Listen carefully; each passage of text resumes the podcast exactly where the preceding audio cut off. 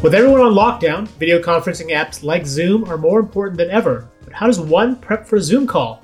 I'm Roger Chang, and this is your Daily Charge. With me is CNET's expert on future tech and amateur magician, Scott Stein. Hey, Scott. Hey, how are you doing, Roger? So I'm sure like me, your life is consumed by video conferencing, whether it's Zoom, whether it's Skype or FaceTime. I got to ask, how often are you on video? A lot.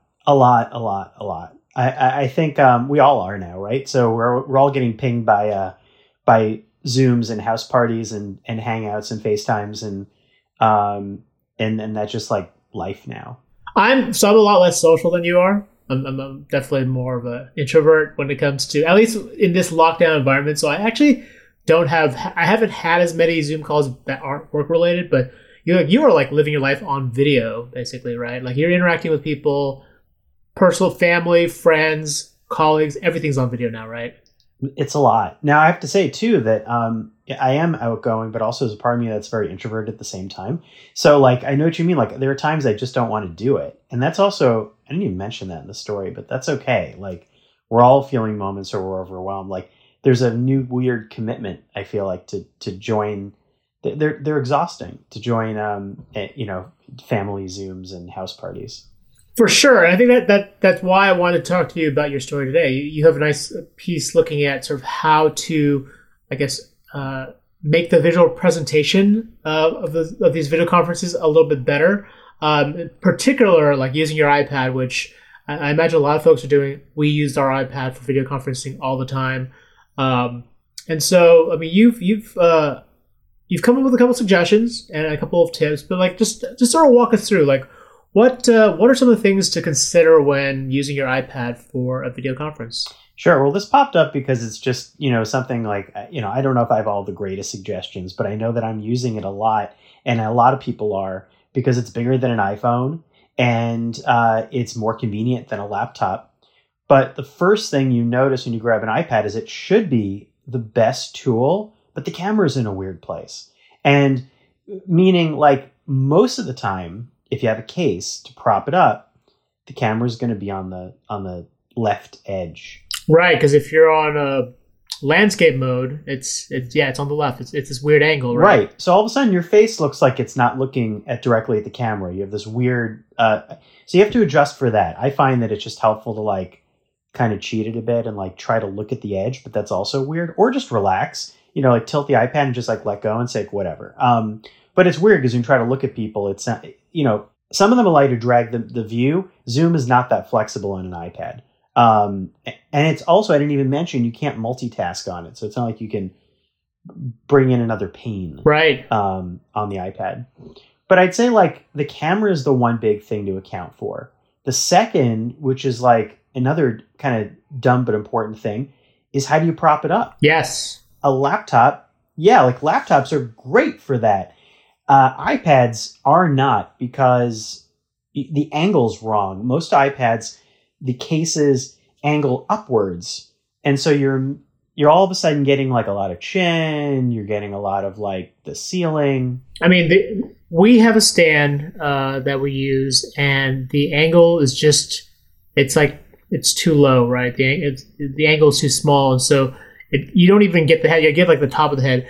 It's particularly annoying for my son who uses it. As a kid, he kind of sits low anyways, and so like you get like a bit of hair, basically on the screen. That's it. And basically we've had to use like everything from toothpicks to other pieces of paper or a book to kind of prop up the back of the iPad to angle it correctly. Yeah, I've been doing like books. You have to be careful because if you prop something up at too much of an angle, if you have like a magnetic case or something, it could fall, and you don't want to break your iPad. I've already got one cracked iPad around the house. So like you could push books together and wedge it between.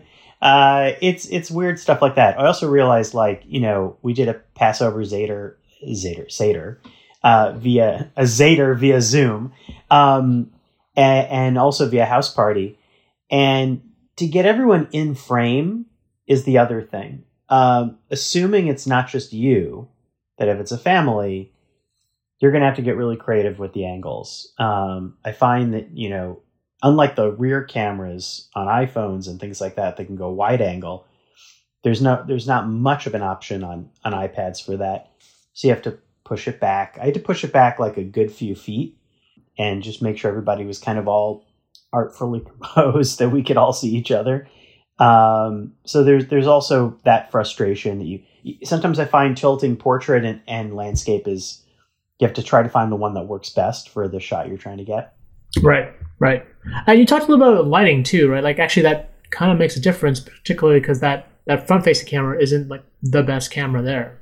Yeah, it is important. And Brian Cooley at CNET had given a lot of tips on her site about, you know, how to light yourself well for professional stuff. That's certainly important.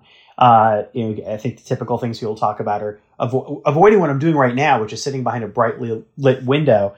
But that's what I have at the moment. And that's the thing. Sometimes you will have things you just can't avoid. So I think everyone's more forgiving now. And they're also, you know, there's a certain grit to the world that, like, I would say don't worry too much and just kind of roll with it. But I'd say don't be backlit. Try to be front lit. Obviously, you know, check your hair and stuff like that. But there's also some things you can do. We're all sitting in weird spaces and feeling like we're a little vulnerable in our personal lives. Exposing that, you can put a virtual background on, which is like what everybody seems to be doing. That's helpful. It's easier on iPads. It runs a little smoother. I find on laptops sometimes the graphic requirements prohibit you from using a virtual background, but iPads I found good luck with it, and you can just put yourself in whatever something from your photo library or one of the presets, outer space, and other previous Zoom. So that at least allows me to, you know, mask the background and not me. And then the other thing that's helpful, which is not a camera thing, is to put on headphones because everybody's all around you. And you may not want people in the room, like friend Zooms where it's like college friends and they're all saying whatever. Get a little crazy. Get a little rowdy? Yeah. Get a little rowdy with your... Yeah. A little inappropriate for your kids. To listen to that. And you want your own privacy. And I will say, going back to your point about virtual backgrounds, like I've become a huge fan of them, not because I'm a fan of virtual backgrounds, but it's a good way to hide the clutter and mess around my house, because it is a mess. It's a complete disaster right now. We have barely everything under control, and so being able to like put a nice beach background on, or at least my current favorite is just having like a baby Yoda behind me hovering, and it's reassuring. And I think it disarms people once they see that background. Like, oh, that guy's not. Yeah, it's comforting. That guy's fun. You know, he's yeah. So Roger's a great guy. That's why I become a fan of those things. There's so many reasons. All right, headphones is a great thing. What are some of the other suggestions you have? You know, turn off notifications. You know, if you find you're getting pinged too much, because sometimes those can block things out. You know. Those are the biggest ones. I would say that, like, you know, getting used to the weirdnesses of the individual app. And so I was getting back to, like, Zoom is not multitask friendly. So, like, if you hop out of it, which again, it's fine. You can still kind of talk in the background, but you're just not going to be like visually present. You just have to get used to that. There's deeper stuff that, like, we've given Zoom tips on CNET about, like, recording Zooms if you're doing that, which I haven't even gotten that much into yet, crazily enough. But sharing screens, which I have a couple of friends that are really into, even socially, getting used to doing that. I feel like that has its ups and downs. It's super important from a professional angle, but, like, when friends do it in a chat, it starts feeling like a PowerPoint. So you're kind of like, are we in, like, a seminar now?